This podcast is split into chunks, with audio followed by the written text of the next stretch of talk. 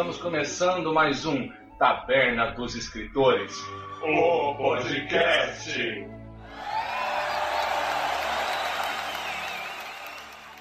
Quem fala é o Gustavo e mais vale duas pedras na mão do que uma no rim. Oi, eu sou o Igor e. Bom, eu esqueci o que eu ia falar. Aqui é o Daniel. E se você esqueceu o que você ia falar é porque é mentira. Acho que eu lembrei. Será? Será que você lembrou? Lembrei, lembrei. Eu sou o Igor e eu vou te derrotar com os círculos do Tibaldo. Do tio Ovaldo. Do tio Ovaldo. Do tio Valdo. Então é isso aí, hoje nós vamos falar sobre o quê? Sobre o que? Deixa eu ver aqui na pauta. E não tem o nome aqui. Ixi, vamos falar sobre a Tia Vânia. É Tia Vânia. A Tia Vânia é legal. Não, mentira. Como estamos sem assunto, vamos... Hoje é só, gente. Por hoje é só, pessoal. Isso Falou, é tudo. gente.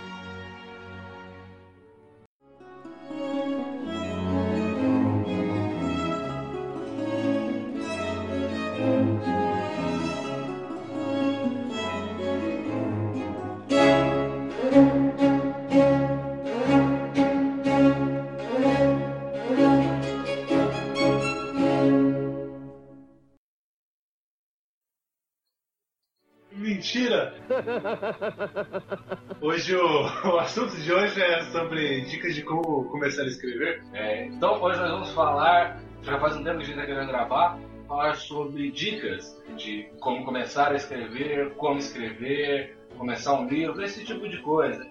Essa sorte de assunto, Essa que a gente gosta magia. tanto, essa delícia Essa coisa deliciosa. que é escrever. Tipo o milkshake de uma. Não, não. Não, cara, eu não quero milkshake disso, não.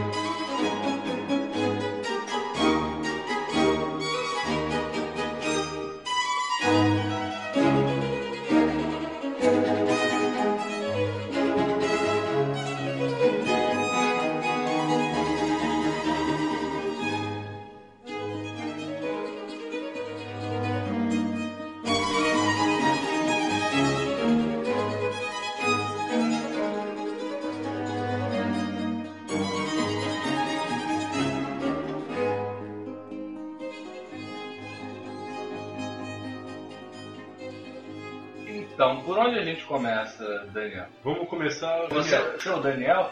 Vai, Você é o Daniel. Daniel, cara? Eu sou o Daniel, cara. Isso, então fala, Daniel. Você não tem, você não tem cara, um- Vamos começar pelo início. Vamos começar pelo início, gente.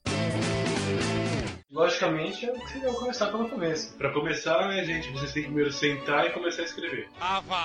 E aí, diz- Nossa dica pra você começar a escrever é você sentar a bunda na cadeira e escrever. Se você preferir usar o computador você usa, não o papel mesmo, eu prefiro no computador. É, não, No computador é mais fácil. então, mais rápido. não faça no papel, eu recomendo, porque depois você vai ter que passar de um No jeito ou de outro no computador e vai dar trabalho. Daniel aqui já escreveu alguma coisa em papel, né? E já comecei. Quando eu tinha uns 10 anos por aí, que eu comecei Eu a escrever escrevi, um eu livro. escrevi Ah, não. em- Mas você sabe que eu conheço, conheço um pessoal que escreve tipo, o capítulo à mão, inteiro assim, e depois passa né, pro computador já como se fosse uma correção, sabe? Não, isso ajuda, é É uma ideia boa.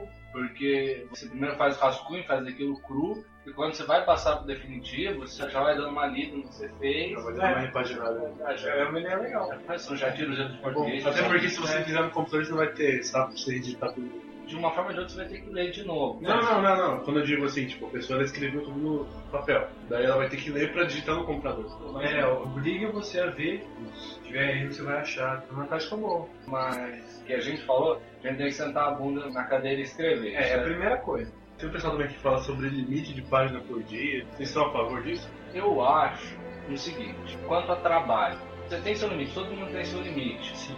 Chega um ponto em que você já se esgotou e você continua fazendo, vai fazer alguma coisa de mau jeito. fazer não vai render. É, você pode até escrever, ou pintar, ou qualquer coisa, A qualidade vai ser um pouco a menor. qualidade vai diminuindo. É. Então, tem aqueles dias que a gente não tá bom, eu pelo menos não tô bom, eu me forço a escrever, é, escrevo uma paginazinha que seja, algumas linhas que seja, mas no dia seguinte que eu tô melhor, já tô mais inspirado, mais apto a escrever, eu volto e dou uma lida no que eu fiz pra tirar as cagadas que eu... Eu sou a favor da pessoa tentar manter um ritmo. Então, seria bom. Sim, isso dentro do possível da pessoa. E qual que é o seu ritmo? É, ritmo de festa, vai. Vem pra cá. Então, no estágio, tô estudando, teoricamente, Ah, estão no ritmo de dando desculpa. como eu sou, como eu tenho outras ocupações também, então eu mantenho o ritmo de, no mínimo, uma página por dia.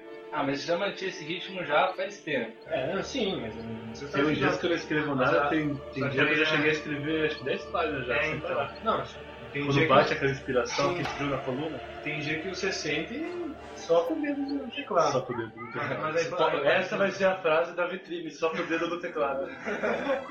Só com o dedo no teclado.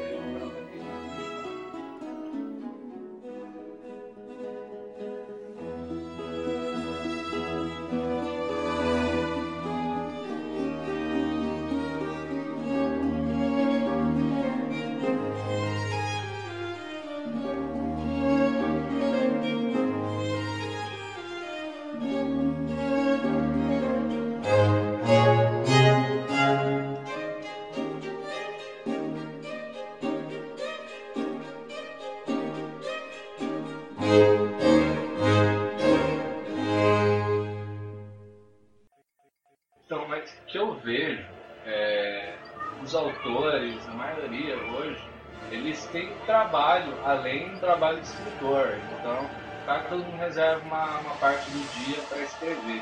Eu trabalho, eu estudo, então eu não consigo manter uma, um período de, ah, nesse momento eu vou escrever. Então, vai muito da minha Sou disponível somente, vou escrever. é, da minha oportunidade também é, não seria mais inspiração. A inspiração ela vem quando eu tenho a ideia.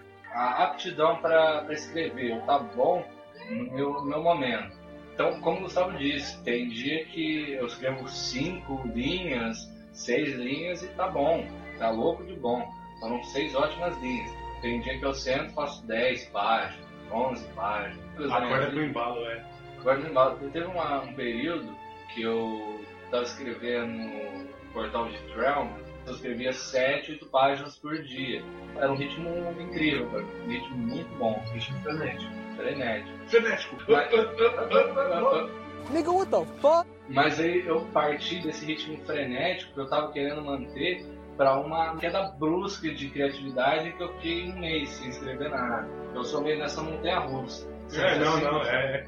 Acontece de uma semana ou até mesmo um dia só, dá aquele negócio, Aquele ar. e depois você desce. Eu, assim, eu- fazendo- Você nem escreveu um oi direito, de uma forma bonita. Sei. Eu, assim, eu consigo manter sempre mínimo uma página por dia, eu consigo. Ou férias, ou alguma coisa assim, tipo, tá no período que você, não sei, não tá se sentindo muito bem, às vezes tá acontecendo coisa chata na sua vida, ou coisa do tipo, você fica, tipo, Ah, não seja tolo, seu Madruga. Estamos em Acapulco, aqui você pode escrever a qualquer momento. com certeza. Isso, isso, isso, isso. Mas você acaba ficando sem escrever mesmo. E em outro momento você tá tipo, meu Deus, vamos escrever! Aí, aí você senta de manhã, levanta no meio do dia pra ir no banheiro e depois só. quando eu tinha meu momento, eu tinha um tempo livre maior que eu tendo agora com a faculdade, não tinha tanto essa de tanta circunstância. Porque como eu tinha o tempo, eu tinha a oportunidade, eu podia sentar e preparar. Se fosse ficar uma meia horinha lá só lendo o que eu li antes para entrar no ritmo, tomar um Um chá de camomila chá, uma coisinha assim, na Chá de camomila. Pra tirar, ativar a imaginação. eu, eu conseguia escrever diariamente. E eu cheguei num ponto que umas 20 páginas, 30 páginas pra frente de onde eu escrevi, eu já tenho toda na cabeça. Não tenho palavra por palavra, mas eu tenho frases importantes, acontecimentos importantes, tudo bem detalhado na minha cabeça. Já sabe como é que vai ser a cena. Então, quando eu sento na frente do computador, É, é isso mesmo. eu já sei o que eu vou fazer. Eu só preciso saber como escrever aquilo. Então eu dou uma relaxada, eu leio o que eu tinha lido antes, Toma outro chá. umas duas páginas antes, umas três, quatro, dependendo. É, e isso, pra quem já tá escrevendo, é uma ótima dica, né? uma vantagem. E aí eu consigo escrever todo dia. É, aí a hora que você vai começar a escrever no dia, você lê um pouco do que você estava escrevendo pra pegar o ritmo, né? Que você tava. O Tolkien, ele gostava de fazer bastante isso. Ele tinha umas paradas bruscas, ele chegou a ficar um ano sem colocar a mão no Senhor dos Anéis, parou de escrever na tumba do Bali. Aí ele ficou um ano sem escrever nada e depois continuou naquele ritmo dele, que ele demorou 12 anos para escrever. Mas ele tinha muito isso. Sempre que ele ia escrever alguma coisa, ele lia o capítulo anterior e lia as partes relevantes para aquele capítulo. Por exemplo, ele ia escrever sobre Moria, então ele ia lá nos papéis que ele tinha sobre os anões, sobre os Balrogs, tudo mais. Os Balrogs. É, Só tem um Balrog só. não, cara, tem vários Balrogs.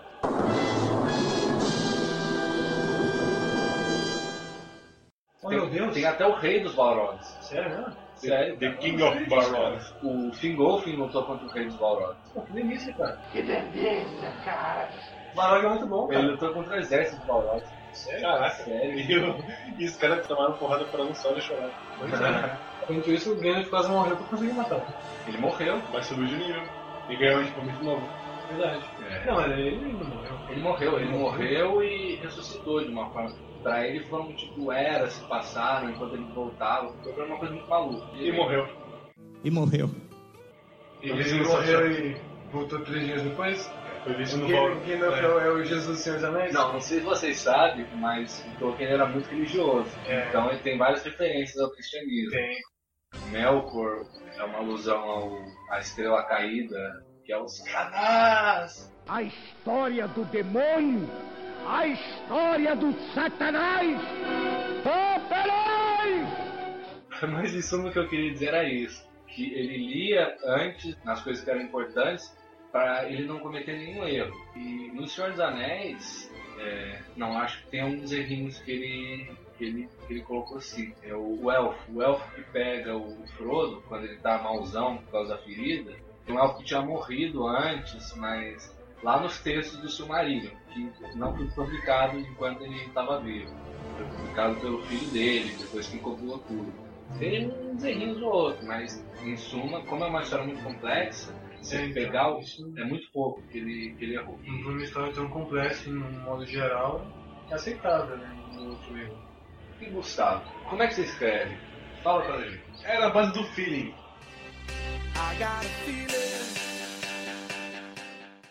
I got a feeling. É, quando se trata aquilo. É, quando eu falei agora, pô, quando dá inspiração, daí vai aquele vômito de, de 12 páginas.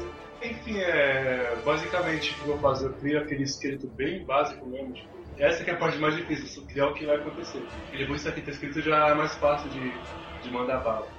Porque eu já fiz muitas vezes de acabar começando a escrever sem fazer o esqueleto. Daí começava a escrever, escrever, escrever, chegou uma hora e agora. Não sabia pra onde que ia. Daí perdeu. E agora eu tô, eu tô tentando fazer isso agora, tô tentando seguir esse, essa E linha. depois que você monta a cena na sua cabeça, do que vai acontecer, a parte de escrever torna bem mais fácil. Sim, exatamente. Você se cai e criando enquanto escreve.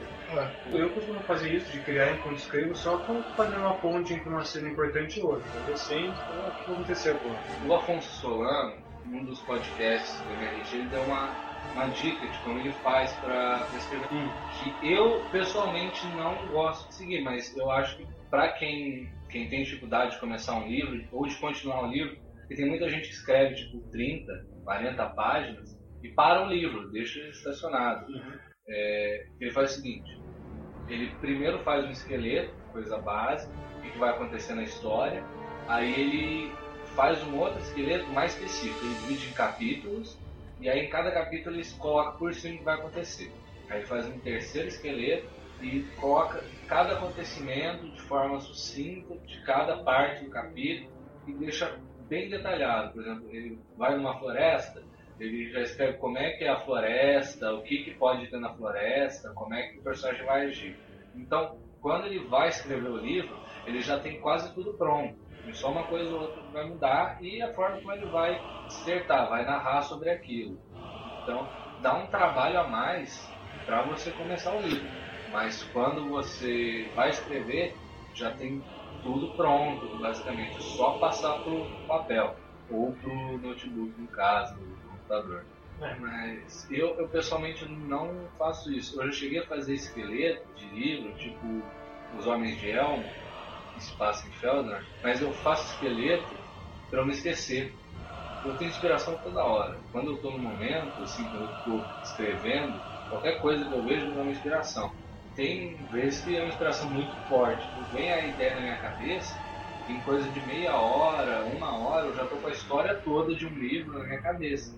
Aí, claro, a carne é fraca, eu esqueço. A tentação. A tentação. Aí eu faço o esqueleto bem por cima de como vai ser a história, para quando eu começar a escrever, eu já ter escrito lá para não perder aquela ideia que eu tive, ou mesmo para me lembrar. Mas vocês gostam de fazer isso? Vocês acham importante? É, como eu disse, aquilo lá que eu faço eu sucinto mesmo, só esse. Porque ele também não é saco, né, mano? Pra escrever um monte de coisa. É. Acaba já escrevendo o próprio livro, É. de certa forma. Vai dar mais trabalho, mas dá uma coerência maior. É, não, isso. É isso. Dá uma polida no livro.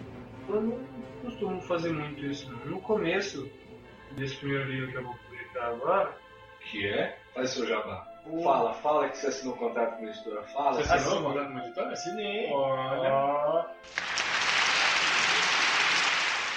Assinei contrato com a editora Chiado, internacional. Hum, que delícia. como é que é o nome do livro? William Hart e a Tomada do Império. Primeiro de uma trilogia. Também recebi proposta sacheado, mas eu, eu falei, não, não vai ter bacalhau no meu livro não. Ai, que burro, dá zero pra ele. Pra quem não entendeu a piada dele, é porque é editora de Portugal. E lá tem muito bacalhau. Tem muito bacalhau. Eles gostam muito de bacalhau. Espero que eles não estejam me ouvindo agora. Só que você não pode falar mal da editora, né? Tá no contrato. Não, eu sei, não vou falar mal. Eles são legais. Você poderia falar mal, mas- mas a história é boa, né? É legal. Legal. E esse bacalhau. Não tem É. bacalhau. Fala logo. Tudo tem bacalhau. Então, tá bom, vai. Não, não, pera- peraí, peraí. Por que você não gosta de bacalhau? É salgado demais. Ah, já não é culpa do bacalhau. É, É, é culpa do ser humano que coloca o bacalhau no sal. Mas, cara, bacalhau... qual que é o preconceito com o bacalhau? Bacalhau é peixe salgado. Não tem um peixe bacalhau. Peixe que. Ah, esse aqui que tá nadando é o peixe bacalhau. Não. Bacalhau é barato. É. O mundo me enganou, gente.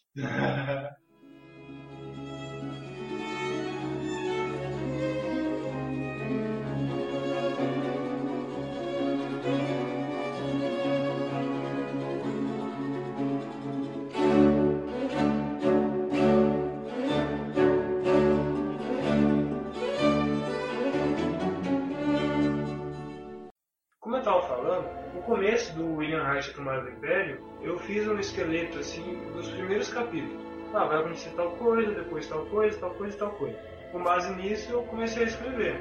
Mas depois disso, eu embalei no ritmo e fui numa boa, não precisei fazer mais nenhum esqueleto. Só na minha mente, assim, basicão. Como é que foi que você falou pra gente antes da gravação? Ah, é. Só que é aquele negócio, né? Às vezes a pessoa começa o livro e tal, mas não sabe como é que vai terminar. Eu não. Eu pensei no final, nossa, que foda, esse cara vai na capital, puta que pariu, Já deu uou." spoiler, cara. Não, relaxa que vai pela porta. Não. Eu falei, nossa, que foda, final foda, Aí eu parei assim, peraí, mas como é que eu vou começar o livro? Já eu, eu sou, eu sou o contrário. Eu normalmente sei como é que vai ter os principais acontecimentos. Por exemplo, ah, eu quero fazer um livro assim, então eu quero que tenha isso. E aí eu penso no começo, só que eu não sei o que vai acontecer no final. Eu tenho uma ideia, um rumo, mas conforme eu vou escrevendo, vou deixando a história andar por si só. Ela criar as próprias pernas, ela tem a sua própria coerência. Então, quanto mais eu vou escrevendo, mais complexo vai ficando, mais eu vou pensando em coisas, em situações para chegar Por exemplo, falar que deixar a história caminhar sozinha. Ah, aconteceu tal coisa. Aí, depois disso, tá encaminhado pra acontecer tal coisa, é isso? É, mais ou menos isso. É, o meu primeiro livro foi muito maluco. É, Relíquias Malignas, O Ídolo de Ouro. Você não chegou a publicar. Não cheguei a publicar. Mas tentou. Mas eu escrevi. Não, não tentei não. Tentou? Escrevi Ah, duas vezes ele, mas eu não senti que ficou muito bom. Então, eu sabia que era uma jornada do herói, é aquela coisa bem clichê. Chega um velho na porta e bate. Você quer uma aventura? Mas em suma, eu tinha uma ideia do, do que ia começar o livro. Tinha o grupo de heróis, tinha o Zio, que era o personagem principal, que era uma criança órfã, oh meu Deus, que inovador, né? E eles precisavam chegar nas relíquias malignas, que eram os quatro itens místicos super poderosos lá do lugar, e com essas relíquias eles iam enfrentar o Mast, que era o poderoso chefão da parada, o cara que domina tudo lá. Era o cafetão. Era o Saruman. Era o ser humano sem, sem dúvida no cabelo. E era isso, eu tinha ideia de onde é que ia estar cada relíquia e o que, que ia ter protegendo a relíquia. Tinha um Morog? Não, não tinha Borog. Pô, que merda então hein? É. Livro Você sem para, Borog. Você quer fazer um clichê? Faz direito. Prepara, hein? Livro sem Borog não tem. Aí eu tracei mais ou menos o caminho que eles iam fazer para chegar em cada um. Então eu falei, ah, pronto, agora eu sento e escrevo. E eu sentei e escrevi. Eu sei que isso é muito, muito imoral, antiético para quem escreve, mas conforme a criatividade do dia, eu ia escrevendo. Então a ideia ia mudando a cada vez que eu escrevia. Então, cada hora que eu escrevia era uma ideia que eu tinha. Ah, o que eu vou fazer agora? Ah, vou fazer o capítulo assim. Eu acho que agora vai ser legal se acontecer isso. Ia lá escrever isso. Aí eu sentava no dia seguinte, agora? O que eu vou fazer? Ah, deve ser legal se acontecer isso. Ia lá e escrevia. Então, cada capítulo ficava tipo uma história diferente. Parecia Caverna do Dragão. Cada capítulo é uma coisa diferente. Cada capítulo era uma coisa diferente. Já hoje, eu tenho uma ideia traçada de o que, que tem que acontecer, o que, que eu quero que aconteça. Mas como isso vai acontecer, eu deixo fluir. Claro que eu seguro as rédeas da situação, mas eu deixo fluir para só com Segura naturalidade. o cabresto. Seguro o cabresto. Mas eu, bom, eu deixo só com naturalidade. Não sei se fica tão maravilhoso assim, mas quem leu o livro gostou. Pelo menos do Senhores do Anoitecer.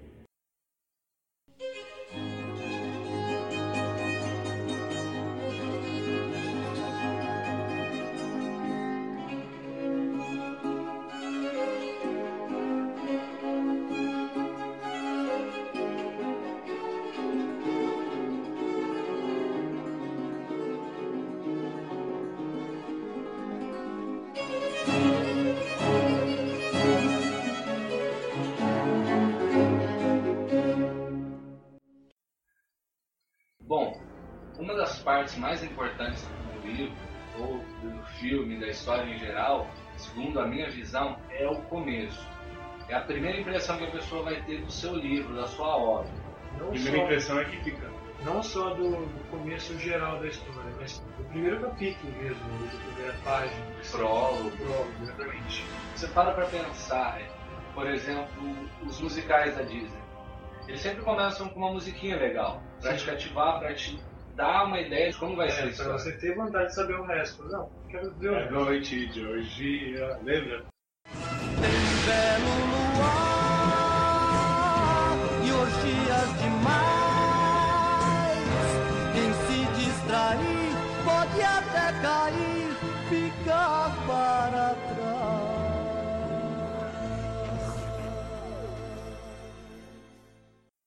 Não, cara, não é Noite da orgias demais. É, orgia demais. A versão dublada do Aladdin é horrível.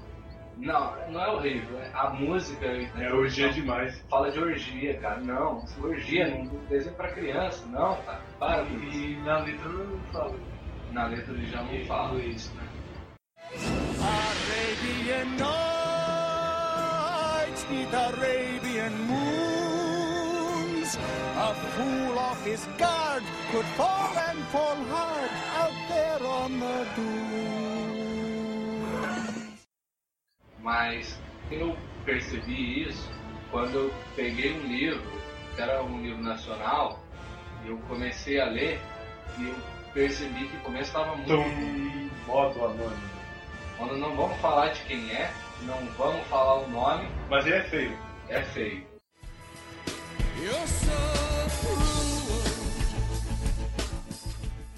Comprei direto do autor. Isso ele vai ver você. Ah, eu tava disfarçado. Ah, É sério, eu tava usando uma peruca. Por quê? Eu fui num evento, cara. ah tá. Tá. É de. É, não sei se foi de mim, eu não posso falar porque é anônimo, tá? Mas o ser em questão, ele começou a descrever o livro na visão da protagonista, descrevendo a si próprio. Então falava, ah, meu cabelo é assim, eu sou fortinho, é, eu faço isso, meu pai era assim. Gostei de pedir um pãozinho no almoço acompanhado com uma sopinha de espinafre. E sinto fofo comendo essas coisas. passou as duas primeiras páginas só falando das características físicas. E isso é um erro horrível. Você não começa o seu livro assim. A louca.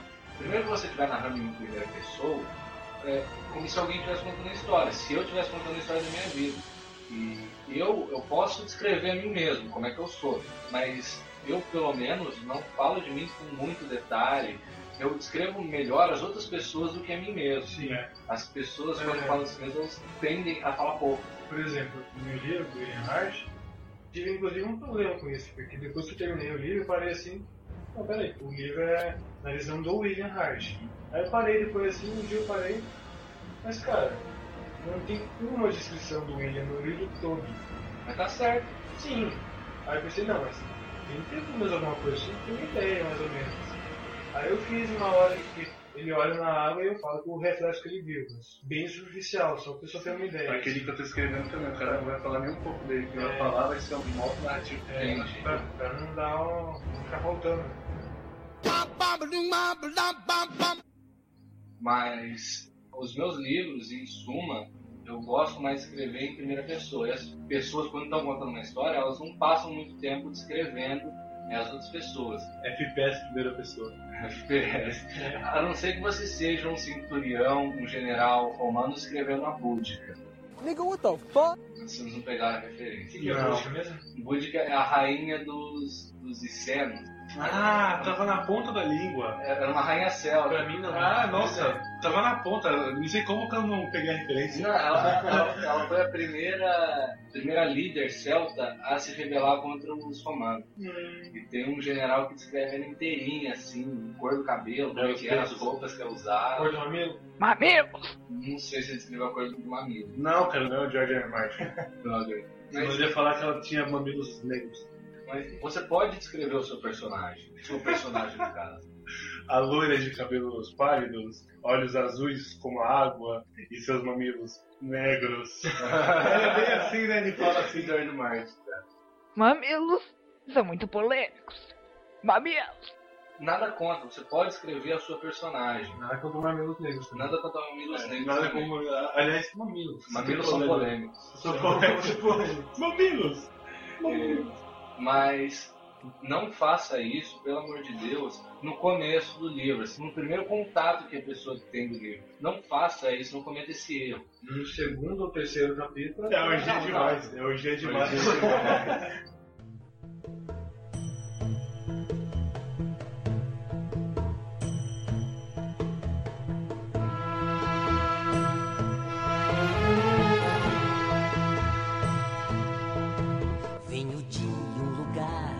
onde sempre se vê uma caravana passar.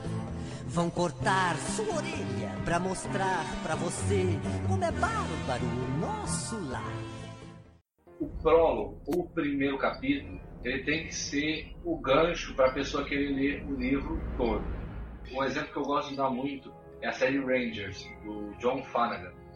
O começo do livro, você pegar a história, é um moleque órfão que faz umas estripulias aí, depois ele tem que ter uma profissão e ninguém quer ele, aí ele acaba virando arqueiro, aprendiz de um arqueiro importante, e essa parte é chata. Só que o prólogo do livro, ele é muito bom.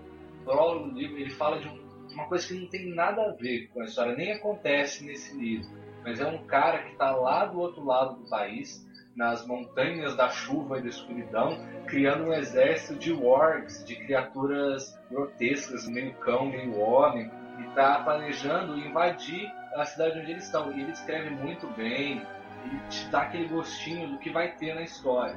Isso é muito legal. Eu li o primeiro livro é, querendo chegar nessa parte, querendo descobrir o que, que ia acontecer. Então eu passei batido por esse começo chato e li os quatro primeiros livros. Tá, é, Rangers tem 13 livros, eu acho, mas ele é feito em arcos. Então eu li o primeiro arco, que são os primeiros quatro livros, e foi maravilhoso. Talvez se eu não... foi maravilhoso. Se eu não tivesse lido o prólogo, talvez eu não tivesse nem passado do primeiro livro. Porque o primeiro livro ele é um dos mais chatinhos de todos. Então, a primeira impressão, prólogo, o primeiro capítulo, ele pode não ter nada a ver com a história. Pode se passar lá no futuro distante, no passado longínquo. É, pode ser uma coisa que nem tem tanta relevância, não vai mudar em nada na história do livro. Mas se ele cativar o leitor, se ele der um, um gostinho de como vai ser a história, tipo, eu vou escrever uma história sinistra. Só que o começo não é sinistro. O começo é uma pessoa normal que está tá sendo um foco e não acontece nada de estranho com ela, pelo menos até a página 50, 60. Então você faz um bom prólogo, dando uma ideia do que vai acontecer. Porque o prólogo que vai cativar a pessoa. Ler não é uma coisa que você vai ler em uma hora, duas horas. Tá? Tem gente que lê em ritmo frenético. Mas. Frenético, frenético. Up, up, up, mas normalmente você demora umas semanas aí para ler um livro, dependendo do tamanho. E você tende a abandonar o livro e ler outra coisa. Depende da pessoa. Depende da pessoa. Eu, por exemplo, eu sou bem religioso com isso. Eu pego um livro pra ler, eu vou terminar esse livro para depois começar outro. Não, eu já cheguei a ler uns cinco livros ao mesmo tempo. Porque eu parava um e Aí dá vontade de começar outro. dá vontade de começar outro, porque tava meio maçante. Então, eu sinto falta de prólogos que me cativem. E se o prólogo me cativar, eu vou querer ler a história até o final. E Isso é minha opinião, mas eu vejo que tem bastante gente que faz isso. Eu acho que o prólogo é realmente muito importante. Porque, porque você falou, se você não cativa a atenção do leitor no começo, é bem difícil ele querer ler o livro. Ainda mais se tiver um começo lento. Também não pode ser um prólogo muito bastante também, né? Muito grande. né? Acaba meio Os prólogos normalmente são pequenos. É, A não ser se for o. George Martin. Não, o George Martin não. Tolkien. Também. Nossa, eu não li aquele prólogo. O prólogo é a história dos hobbits. Eu li tipo 30 páginas daquela porcaria. Não, não foi 30, são umas 20 páginas daquela porcaria. E tinha metade do caminho pela frente. E parei, porque os hobbits não fizeram nada, cara. Só que construíram de uma ponte e só. E eles foram comidos por lobos, né? Olá, bacon. Ah, e a pior coisa que aconteceu no condado foi quando o rio água congelou e os lobos chegaram para atacar as casas. Só isso que aconteceu muito emocionante no condado. Só. Andando no lugarzinho de b. Tipo, é roça. É É roça, roça, cara. é roça. roça da Terra-média, cara. Que horror. Tem um dos livros da Crônicas de Gelo e Fogo que o prólogo tem umas 40 páginas também. É? 30 ou 40. Mas do primeiro livro, tem isso? Não, no primeiro livro não. Eu acho que não sei se é o terceiro ou o quarto livro. Não, o terceiro. Eu acho que é o quarto livro. Não, mas esses últimos livros, eles são calhamaçudos, são grandes. Pesado. Exato. São Mas- Matar alguém com o livro daqui. Senhores, que prólogo de filme, jogo, livro chamou a atenção de vocês? Marcou vocês? É, alguns livros do Harry Potter tiveram um começo que você fica tipo, oh meu Deus, Oh my gosh. Tipo o quarto, o, o quinto, né? que aparece o Snape fazendo um. Ele faz um pacto, um pacto que ele vai matar o Dumbledore. Sim, tipo, isso logo no primeiro capítulo. Tipo, Pá! Você começa o livro sabendo que o Dumbledore vai morrer. não, vamos tentar matar ele. Vou tentar matar ele, né? É. Não, ah, ah, Isso. você falou é. Não, o Dumbledore não morre. Não, tá Não, lembrando. morre não. Não. É gay. É uma mulher. Porque eles não morrem. Não, esse é alguém da Esse é alguém da Facebook. Gay, não. Eu achei, eu achei de um tom muito ruim essa, essa sua frase, Daniel. Condenas. Shame on you, Daniel.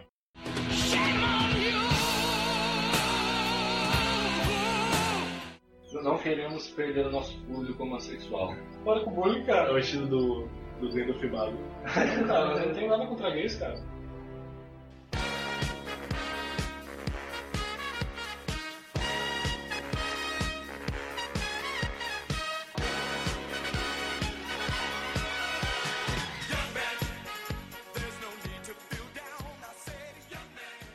E pra mim a melhor introdução, cara, vocês vão ter que chutar aí porque agora eu vou fazer suspense. Foi suspense? Ah, chuta, você sabe. Será, será que foi no começo de Elder Scrolls? Ah, eu, eu só. É livro? É livro? 50 tons de cinza. No, God! Ah! Como assim, cara? Tô zoando. Tô zoando. Que bom, cara. Pegadinha no balão do... Ai, ai, ai. Ah, não tenho nenhum muito marcante que eu me lembre agora. Eu acho que um dos melhores assim que eu li foi o livro do Diablo 3. É, Ele tem um prólogo legalzinho até. um- É simples também, só que ele fala da infância do Caim, um negócio assim. influencia alguma coisa na história? Influencia que depois ele tem aquelas lembranças da família, um negócio assim, aqueles traumas assim, influencia, você começa meio que puxar, do que você lá na frente começa a puxar, pô, tá lembrando dessa merda aí. Não. Que ele queria, queria ler os outros livros, só que a mãe não deixava, que ele tinha que ler só os livros da ordem dele, ele não queria saber disso. Aí no final, depois quando ele tava super velhão, ele se arrependia, porque ele talvez teria sido melhor ele ter lido os livros da ordem, não sei o quê. Legal, legal. É, em questão de história de jogo, teve alguns que, que eu achei bem legal. Por exemplo, de Final Fantasy. No Final Fantasy X e no 10 Parte 2, os dois têm um começo bastante interessante até. 10 parte 2? Sim. Nossa, eu não sabia que tinha isso. É muito. Não, na verdade é só no Final Fantasy X que tem isso, nos outros é normal. E é até um pouco decepcionante, porque a história do Final Fantasy X Parte 2 tem umas coisas que não tem absolutamente nada a ver com a do 10. Algumas coisas, tipo, que no Final Fantasy X Parte 2 fala que aconteceu no passado, não aconteceram no Final Fantasy X. Mas isso te marcou?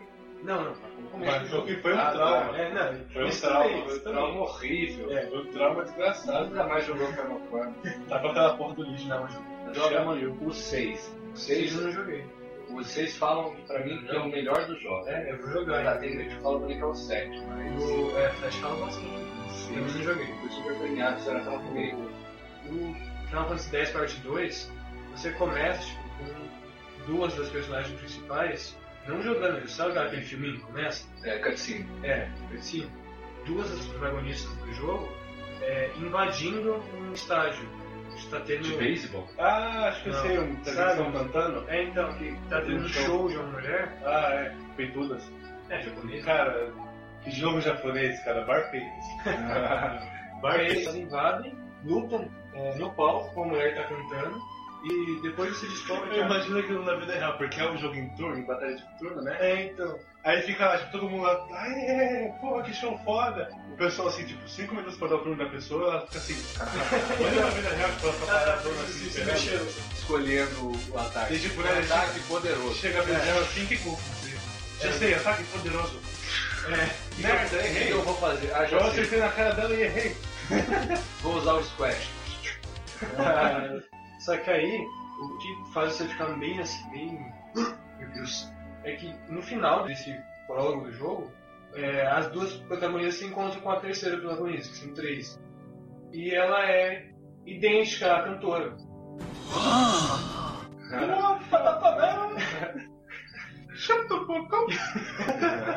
Agora, o começo do Final Fantasy XII é bem legal. É? Porque assim, no começo do jogo você começa com, com um órfão matando Órfãos. ratos e tal.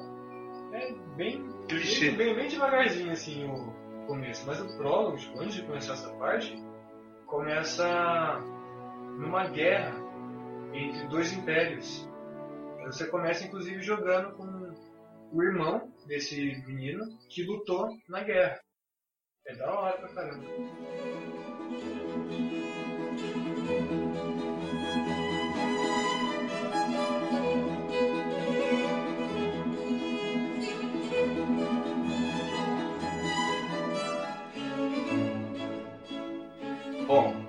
Outra coisa que a gente pode dar de dica para quem escreve ou está pensando em escrever é o foco do livro.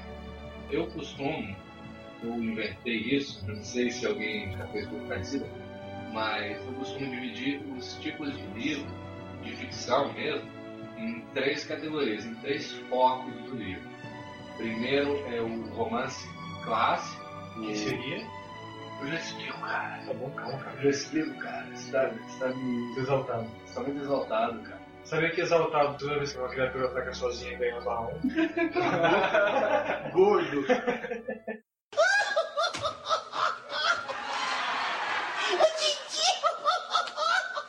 Parabéns, você acabou de adquirir um item novo. Teta.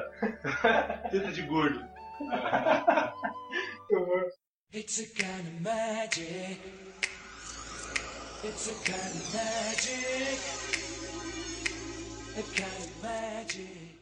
Mas como eu tava falando, eu divido em três: o romance clássico, o livro conteudista e a jornada do herói ou jornada do anti-herói.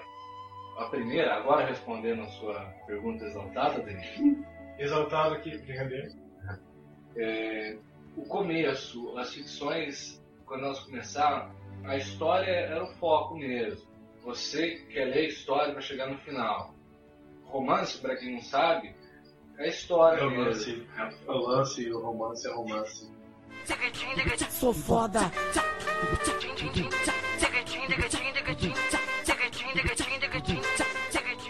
Romance não é história romântica. Romance é livro, é um livro com uma determinada quantidade de páginas. Menor é uma É. novela. Isso, pra quem não entende muito de literatura em geral, se confunde bastante. Né? Fala, ah, escreva romance, pessoa. Eu, Que fofo. É, então, não, romance eu escrevo, você É, escreve, então. Gustavo escreve. mas é romance que chega a um livro com uma história mais estruturada, digamos assim. Não, é um livro. É, um, É um X-Tudo, Big Mac. É uma narração especial. prosa. É, uma mais de 100, mais de 150 páginas. Igor Pigeon. e o romance clássico é aquele que você vai ler para chegar no final. O que caracteriza bem é o romance policial. Por exemplo, você tem as personagens, o detetive e o suspeito. E o detetive vai fazer uma investigação para ver quem cometeu o crime. Você não sabe o que vai acontecer no final, você tem as suas suspeitas, mas você não faz ideia de quem cometeu o crime. Tem ideia até que ele descobre no finalzinho. É, você vai ler o livro para chegar no final para descobrir aquilo. Então, o foco é você ir descobrindo ao- aos poucos para poder chegar no final e se realizar. Você tem aquele alívio, puta, descobrir. O meio do caminho, ele é só um trajeto para você chegar no final. Ele não é tanto o foco. Claro que tem que ser interessante. O último livro que eu li agora foi um romance policial. É? Qual que é o nome? Faz um jabá aí.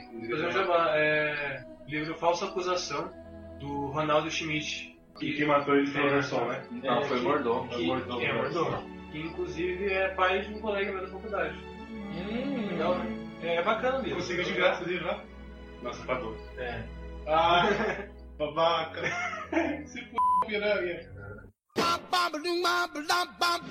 O segundo, o segundo tipo, que é o tipo conteudista, é o seguinte: você faz ideia do que vai acontecer no final, ou você já sabe explicitamente o que vai acontecer no final, sabe os personagens, as personagens, aliás, ou já é apresentado logo de cara. Se eu falar o personagem ou a personagem, tá certo ou errado ou tanto faz? Então, o certo é a personagem, porque personagem vem de persona, então é feminino. Agora a língua ela é viva, né? Ela evolui. Então tem alguns gramáticos que estão aceitando você falar o personagem. Dependendo da língua, ela até permite.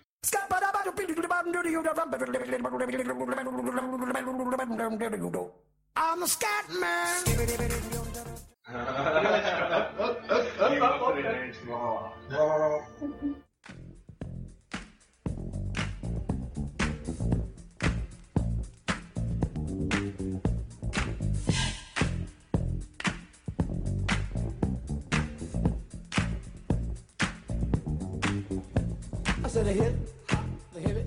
to the hip hip. You don't stop the rocket to the bang bang boogie. Say up jump the boogie to the rhythm of the boogie to beat. Now what you hear is not a test. I'm rapping to the beat. Mas o conteudista, ele é o seguinte. Você não está se importando mais ou menos com o final, ou até está se importando, mas não é o foco da história. O foco da história é o que acontece no meio. São as situações que acontecem dentro da história. Eu gosto de usar como exemplo o livro do Eduardo Spohr, que é o último que ele fez, Filhos do Éden? do, é, da trilogia Filhos do Éden. Foi o Anjo da Morte. Editor, eu não li ainda. Aliás, eu vou começar a Batalha do Apocalipse e depois disso eu vou ver o Espírito do Oeste. Olha, o Eduardo Spor que falou que o nosso último vídeo tava uma beleza, né? Isso aí. Então, você que não viu, vai lá, tabernadoescritores.blogspot e vê o nosso último vídeo na Bienal do Livro. Aliás, a, carinha de trono do Daniel vai estar na vitrine hoje. Ela precisa estar hoje. É preciso. É preciso amar.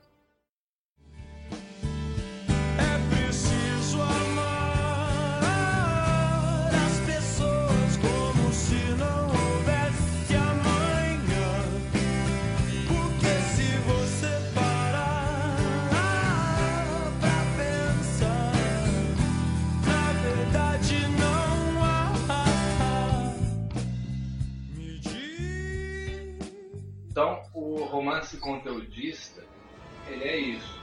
Eu usei o livro do Edward Spur como exemplo, porque esse livro fala de um anjo que ele vive as principais batalhas do século passado. Então você vai ler para ver as situações em que ele está, as batalhas por onde ele passa, os desafios que ele tem que superar, e aí chegar no final é consequência. Você está lendo o livro porque você quer ler cada página, porque você quer entrar naquele mundo.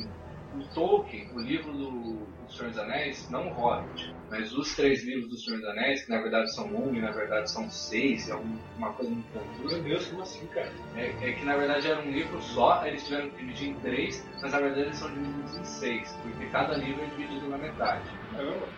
Oh meu Deus! Mas o Tolkien. Vai fazer na China, então. O Tolkien, ele fez os livros contando a história da Terra-média. Tem a jornada do Frodo querendo destruir o anel lá, mas você lê por causa das situações, de todo o caminho até, até Mordor. Tudo que vai passando, é, a cultura, as histórias, as side quests e tudo mais.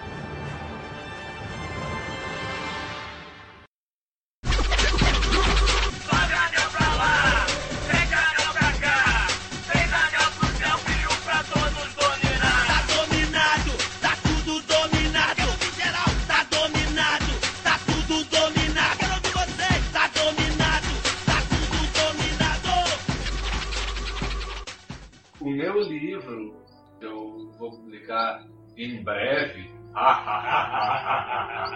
Senhores da UNCC, o meu sangue, ele é bem assim. A história, ela, se você pegar o enredo, não é meu Deus, uma maravilha, tem plot twist, não. O que é plot twist? Plot twist é quando. Plot volta. É a mudança do roteiro. Plot é, é enredo e twist é distorcer. Você descobre uma coisa que muda tudo que você tinha lido ou tinha assistido antes. É tipo o final de Lost. No, God, please, no! Não, o final de Lost não é plot twist. Porque é plot twist Aquilo é decepção mesmo, né? é tipo psicose. Aquilo é decepção. É tipo os outros. Os outros, ou sexto sentido. Os The Others. The Others. Isso é plot twist.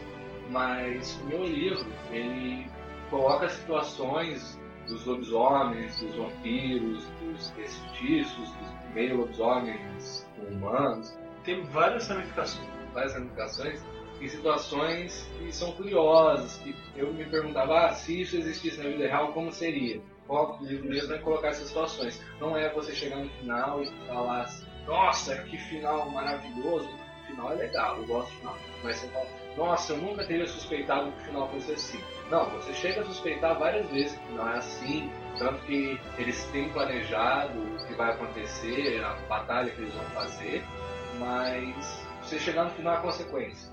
Consequência de você ter lido tudo aquilo, todas aquelas situações que é super legal. Por fim, a gente chega na jornada do herói ou do anti-herói, onde o foco não é o final, a história, o foco não é o conteúdo, mas o foco é a personagem, que é normalmente a protagonista, ou um grupo, ou mais de um protagonista, e ele vai crescendo. É legal para quem escreve ler o livro O Herói de Mil que fala a jornada do herói. Que muitos livros seguem isso. O herói tem um motivo para ir para uma jornada, ele é convidado, aí ele recusa, aí acontece alguma coisa, ele vai na jornada, aí tem, tem a superação. Eu vi isso em algum lugar. Vai até lançar um terceiro filme agora esse ano, né? Vai, vai. Batalha dos Cinco Exércitos. Batalha dos Cinco Exércitos. Mr. Bilbo, where are you off to? I'm going on an adventure! E aí tem a superação e tudo mais. Então, muitos livros eles seguem esse ciclo que é a jornada do herói. Mas a jornada do herói, pra mim, ela pode fugir disso. Ela é o livro, é o romance, onde o foco é a protagonista. O foco é, são os personagens. É você ver ela sendo construída aos poucos, crescendo, se superando, esse tipo de coisa. E a jornada do anti-herói é justamente o contrário. Você vai desconstruindo a personagem. Ela é maneira. Ah, ele conhece as drogas. Aí vai conhecendo as drogas. Vai conhecendo o crack. Aí termina com o Smith. na, na, crack, na Cracolândia, né? Na estação da luz. Go away! I hate you. I hate you. Então, os meus livros, principalmente o William Rush, que eu vou publicar em breve, em breve, Em breve. Nos cinemas. nos cinemas vai demorar um pouquinho, só um pouco. É.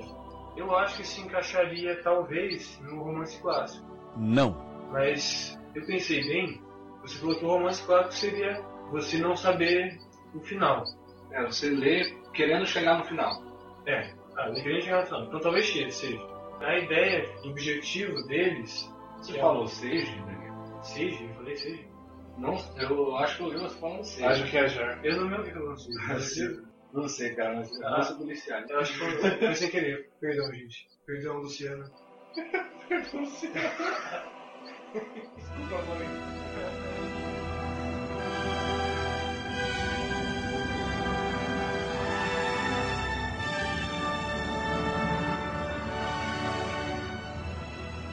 Eu acho que se encaixa sim em romance clássico. Eu acho que se encaixa na jornada do herói. Será? Porque você tem uma ideia do que vai acontecer no final. Você sabe que.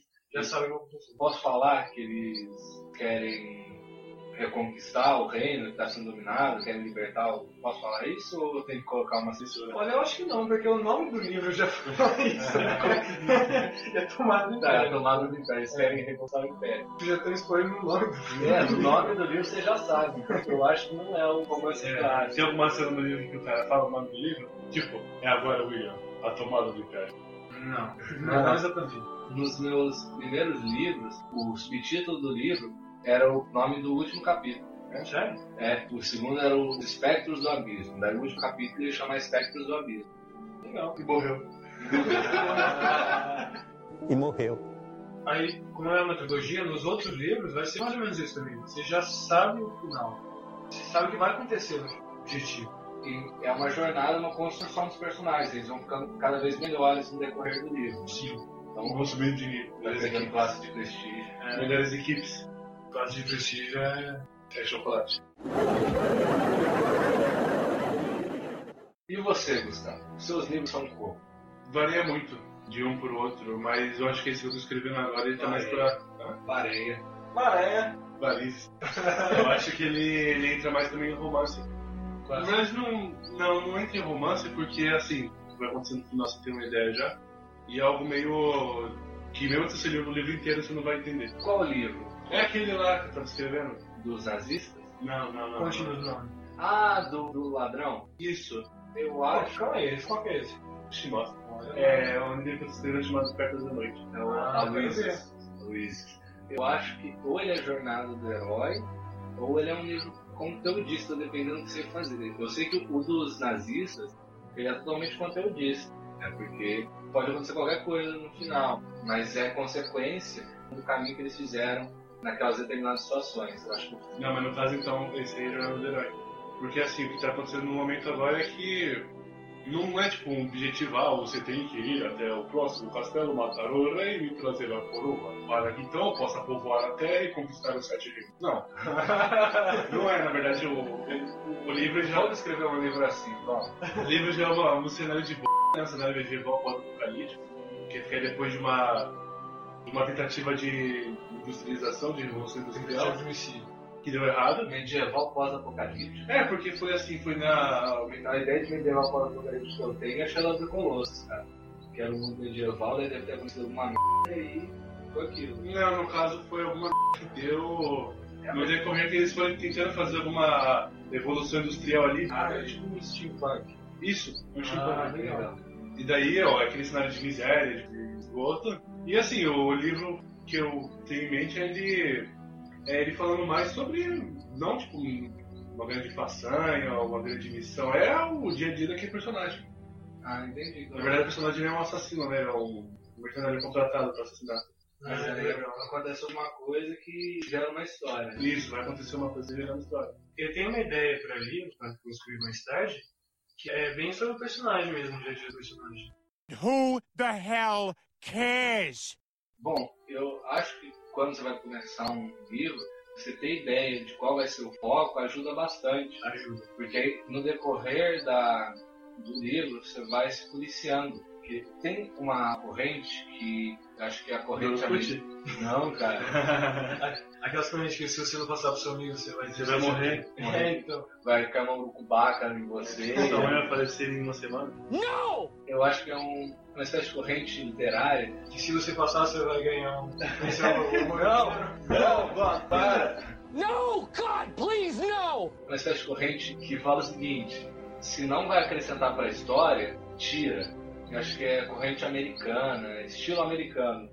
E quando você está escrevendo um livro que é conteudista, isso é, isso é um sacrilégio, cara. Isso você não pode fazer, Você não, não pode fazer, cara. Porque se o livro é disso, você tirar coisa que não acrescenta na história, Sacrilégio. Sacrilégio. É, queima. Quer vários exemplos de que essa política eu acho ruim, dependendo do qual livro. É o seguinte, os leitores gostam de livros onde você pode entrar, você pode entrar no mundo que você está passando. Detalhe, tem que entrar de cabeça. você entra dentro do livro. Não, Mete a cara e vai. Bota a cabecinha sugada pra não é Narnia, cara. É, mas. Quer uns exemplos de sucesso? Vou perguntar pra vocês se o livro fez sucesso. Senhor dos Anéis, fez sucesso? Fez. Puta livro conteudista. Ó, Com certeza. George Martin, fez sucesso? Só um pouquinho. Um pouquinho. Cada livro que é um calhamaço. Maior que uma bíblia. Só tem conteúdo, só tem coisa que acrescenta no mundo dele. Coisas que às vezes são dispensáveis até. Mas que conta uma bela uma história. É. Eduardo Spor, fez sucesso? Fez sucesso. Mais ou menos, mais ou menos, mais ou menos. Brincadeira, eu pensei nisso. aí. Esses caras fizeram todo um mundo complexo, cheio de curiosidades dentro do mundo deles, que dá asas pra imaginação. Tô certo ou tô errado? Que dá o gosto de você ler a história. Isso, isso os livros conteudistas. Conhecer o mundo. Claro, não desmerecendo os outros estilos de livro, onde o foco não é o conteúdo, o foco é você ter uma história muito boa. Por exemplo, o sexto sentido que eu já citei, o foco é você chegar no final e descobrir aquela coisa, nossa, que meu Deus, explode a sua cabeça. Nesse caso, se não acrescentar para a história, você pode tirar. Mas tem casos onde se você tirar, vai ficar fraco o livro. Sabe o que explode sua cabeça de verdade? Um tiro de 12. Também, mas. mas o o fato de você saber que a trilogia dos Senhor dos Anéis era na verdade um livro, que na verdade eram seis, mas que eram três. Pô! Pau!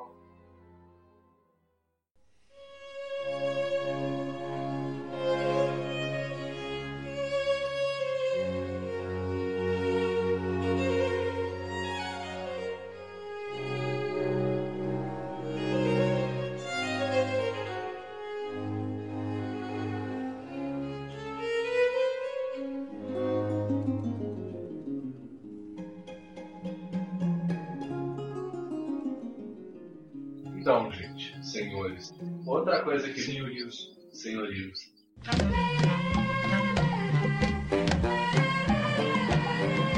Outra coisa. E hoje vocês não estão vendo aqui, mas a gente tá gravando com a vista da senzala. Sim. É, uma senzala bem aqui na frente de casa. É verdade. Não aqui É. onde a gente tá gravando. Na- Vai ser, não, a, a, gente, da a gente só vai gravar lá quando for RPG. É. Só vamos fazer beijo. RPG sobre a negritude.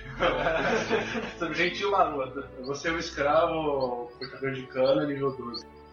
Perícia em foice. Zumbi dos palmares. Transpassar. Que a gente não fale a palavra certo. O Gargo vai até cortar isso que você falou. Você torce pro Grêmio?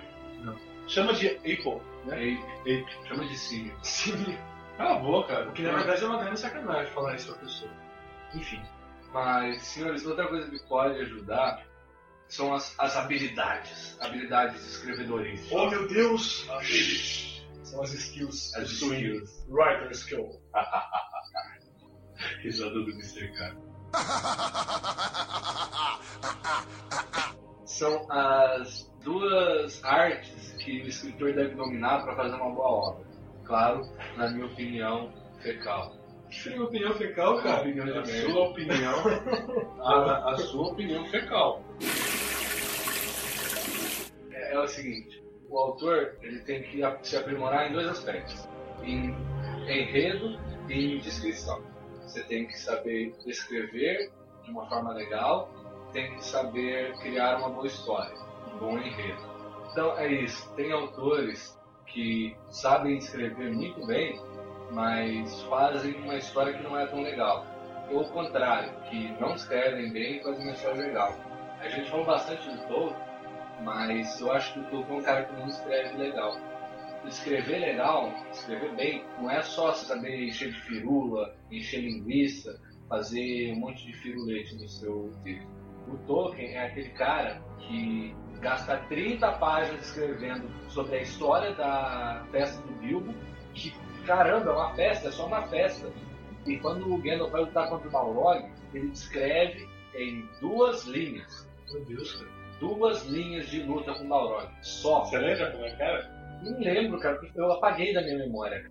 Se leu aquilo e falou, não quero mais. Não, cara, não. Não quero mais, tudo não vai certo. Não Eu, quero. eu dei graças a Deus por ter assistido o filme. Porque se eu fosse me basear pelo livro, cara, quem é Tipo, né? Tipo a festa, a festa do Bilbo, versão do livro. Cinco dias de festa, numa baladona do c. Não, foi quase uma semana de festa lá. É, e daí. Nossa, esse ano. O filme foi um dia só. É, o filme não foi muito específico, mas tipo, é 15 minutos no máximo na versão estendida. Agora no. no luta- com o Balrog. Corra, seus tolos! Acabou. Mais ou menos isso, cara. Duas vezes. Ah, eles pararam na ponte e então Balrog saiu do seu esconderijo com suas chamas, suas asas e caiu e morreu. Tipo, cara. muito ruim. Decepcionante. Foi muito ruim. Decepcionante. O Tolkien, ele é maneiro. Ele faz histórias. Tolkien vida louca. Tolkien de bigode pá, chapéu.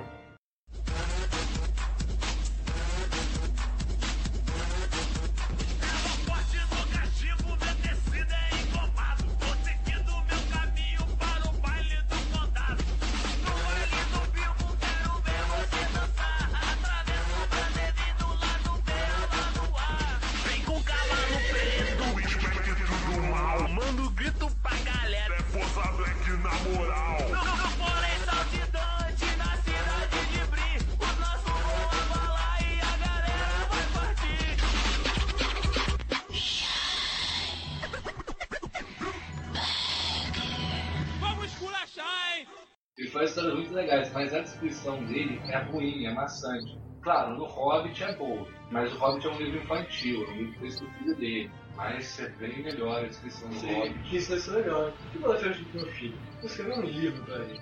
Cara, o John ele escreveu a, a série do Rangers, ele fez pro filho dele também. Legal, cara.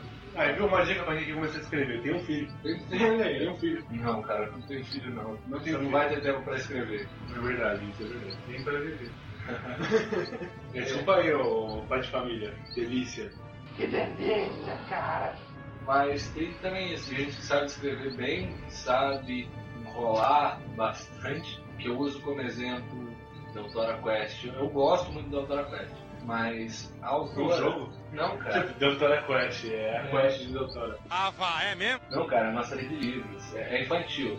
Mas, tipo, a autora ela te enrola demais. Ela te enrola por 12 livros pra contar a história. E a história nem é tão maravilhosa. Mas Roland, por exemplo, que ela escreveu depois, tem histórias muito melhores. E a descrição dela não enrola tanto você. Não demora 12 livros para te contar o que acontece numa jornada. Que tem várias, vários fatos que acontecem, mas eu prefiro mais o Roland do que o Doutora. E tem isso, tem livros que têm premissas bem legais, mas que fogem da, da história. Tem ideias muito legais, mas na hora de você contar o enredo, você faz uma porcaria de enredo. Senhores, vocês têm alguma ideia de livro que tem uma premissa muito boa, mas que o enredo tenha ficado ruim? Que a capa era bonita, mas, o- mas a história acabou? É. De cabeça não negócio, sabe de algum livro? Minha arte. Brincadeira, brincadeira. Igor Art. Igor Hart. Coração de Igor. The prisoner wishes to say a word.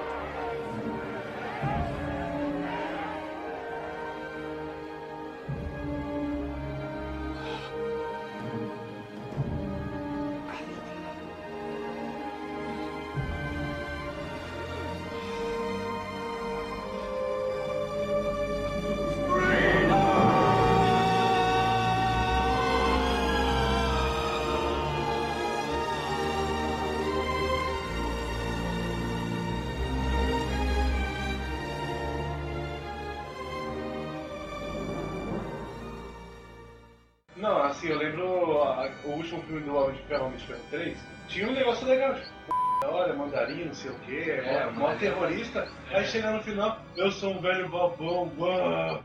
A história do Homem 3 é uma porcaria. é uma, não é, é uma merda, cara. O trailer é muito melhor do que o Daí no final ele, o outro cara que era o mandarim, que não tem nada, nada o, cara, o nome do cara mandarim com o cara pegando fogo não tem nada a ver. Não, não é o mandarim. O mandarim de verdade, ele é um inimigo do Homem de Ferro, só que não tem. não é o mandarim. No filme, Mandarim é só o personagem daquele velho. O cara mesmo, o vilão, não chama nem isso.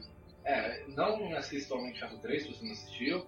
É, ninguém aqui gostou, eu acho. Não odiei, Ah, é, cara, é. eu odiei. É assim, eu achei os outros bem melhores. Mas Mas Homem de Ferro 1, puta merda. É. foi bom. Não, o de Ferro 1 é legal, mas eu acho que o 2 é pior do que o 3. O 2 não lembro muito bem como é que é. Mas tem um- algumas cenas do 3 que é legal. Ah, o Cenas 2 é aquele lá que tem o segundo Homem de Ferro naquele pretinho lá.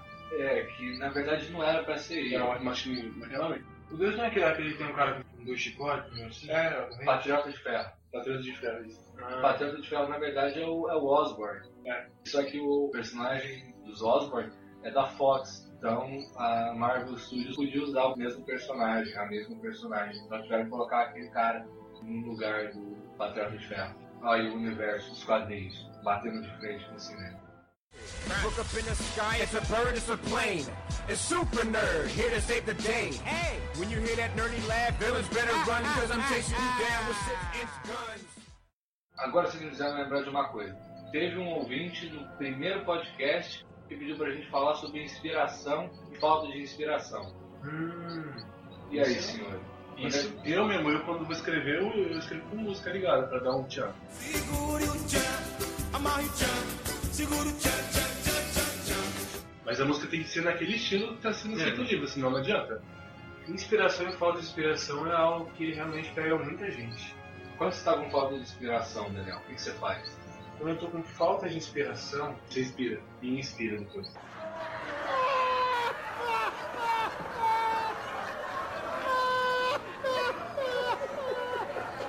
é, eu tenho uma coisa assim que quase todas as cenas dos meus livros vêm disso. Que assim, eu escuto uma música, a maioria, trilha sonora de filme ou de jogo ou coisa assim, tem uma cena aleatória na minha cabeça. Sem conexão com um filme ou alguma coisa assim. Mas vem na minha cabeça, uma cena. Aí eu vou trabalhando isso e acabo montando a cena do livro, ou um livro inteiro. E aí, por exemplo, ah, eu estou com falta de inspiração em tal livro. Eu pego essas músicas de cena e vou escutando. E isso traz pra mim. Ajuda, a música ajuda bastante. É, então, a música ajuda realmente. No meu caso, eu escuto essas músicas em específico do livro, que eu já vou montar o livro, e isso vai me puxando para outras ideias.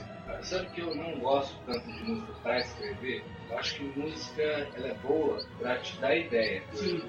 Por exemplo, já teve uma introdução de um livro que eu comecei a escrever introdução, eu não sei, faço ideia que eu vou fazer resto do livro, que eu comecei porque eu ouvi Tocar e Fuga do Bar. Nossa, essa, Essa música assim. essa É. música vale a pena fazer um livro em homenagem a ela. Eu fiz só introdução. No meu caso, isso, isso me atrapalha um pouco. No meu caso. No caso, eu gostava ao contrário. Eu tenho um repertório de músicas só com temática de vampiro e de lobisomem. Lá E por favor, não bote. Se for escutar a música que eu escrevi o livro, não bota a música que tem a letra. Só a música de instrumento não, porque a letra vai acabar atrapalhando sua cabeça. Eu tenho um repertóriozinho que de vez em quando eu uso, mas não funciona tanto assim. Gosto de escrever sem música mesmo. Mas realmente, a música ajuda bastante. Ela dá ideia. O Portal de Drum, eu tive a ideia para ele por causa de uma música. Eu- Passou várias cenas do livro na minha cabeça enquanto eu estava ouvindo. Eu falei, putz, vou começar a escrever o livro assim. Fui lá e comecei. Então, eu acho que o que é importante para você ter inspiração, para você ter inspiração, é você estar apto a escrever. É você estar em contato com outras coisas, com ou, lendo outros livros, assistindo. Não, não só meio literário. Assistindo outros filmes, assistindo Séries, séries, eh, animações, lendo histórias em quadrinhos. Falando com o Gustavo. Quando eu tô nos meus períodos que eu tô escrevendo regularmente, eu costumo ir no cinema e, na boa, eu, eu de vez em quando assisto dois filmes seguidos. Eu volto pra casa com seis, sete ideias diferentes para histórias, cenas, preceitos, conceitos que eu posso trabalhar em algum livro. É, Um livro novo. um livro novo até. Porque estar em contato com outras coisas, com outras criações, desperta o meu, meu instinto literário. Eu vejo um personagem, por exemplo, uma situação. Nossa, essa situação podia ser muito explorada em uma história só, podia fazer uma história só com, com essa temática. Ou você assiste uma cena e fala, nossa, mas se acontecesse tal coisa? Isso, Você fica com aquilo na cabeça, você vai martelando na sua cabeça, até que você faz uma história. Então, eu recomendo para quem está com falta de inspiração, cara, dá uma parada, lê um livro, assiste um filme, vai ficar cheio de ideias. Principalmente se tiver que ver com aquilo que você está fazendo. Eu, por exemplo, gosto de assistir filmes de vampiros, filmes de monstros, lobisomens, para ter inspirações para os seres do anoitecer. Como é que é filme? Filme antigo. Lobisomem nos Estados Unidos. Um lobisomem americano, Lobisomem americano. um lobisomem americano em Londres e tem em. Paris. E não é tão antigo assim. É, por acaso se deu ideias? Cara, eu acho que deu sim. Eu só não lembro quais foram, porque eu tenho muitas, muitas, muitas ideias. Então, algumas ficam na minha cabeça, as outras eu anoto. Eu pego uma pasta e coloco assim, ideias. Daí eu coloco uma coisa bem sucinta, tipo, lobisomem em Paris, por exemplo. É uma frase que te remete à história que você pensou. É, que me remete à ideia que eu tive. Que encadeia a ideia outra vez. Isso. Faz eu resgatar. Então, nós sempre com isso. Você ter várias ideias e guardar essas ideias. E sempre que você está criando, o exercício criativo, ele sempre te ajuda. Quanto mais exercitado você tiver, melhor você escreve. É, isso aí. É como um músculo, né, Gustavo? Um músculo. Que músculo, Gustavo? Que o quê? Que músculo? A nádega? A nádega, o músculo do pênis. Não é Ah, um meu músculo, Deus. cara. Não é um músculo, é um tecido erétil. Vai pro inferno, Não é um músculo. Não é um músculo. Aliás, tá aí o músculo pra vocês. Não, não vai ter. Quem tá falando disso, cara? Porque não é um músculo, cara. É um músculo sim, acabou e quer saber de uma coisa? Final do podcast.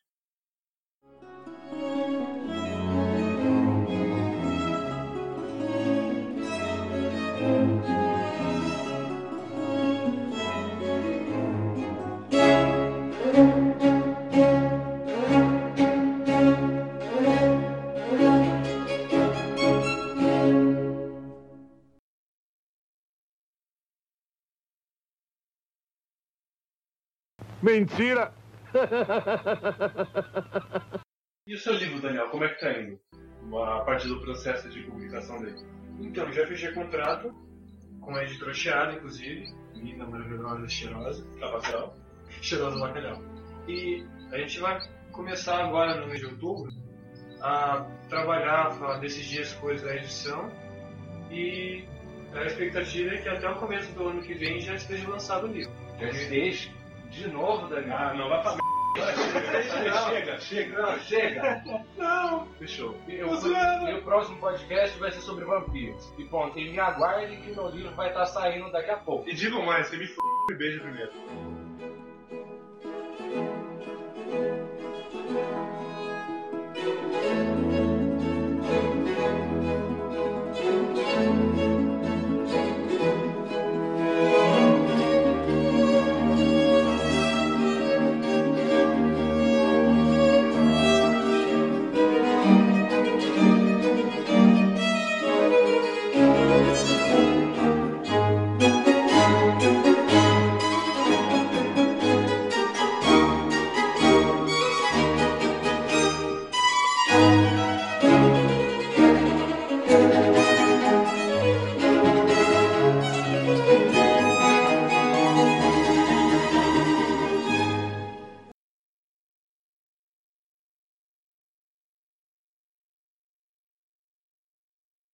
Então, senhores. Hum, granola. Outra coisa. Hum, vitrola. Vitrola. Hum, carambola. Para! Deixa eu ver quem é esse. Para! Para! Para! Para! Para de me molar! Para de me molar, isso.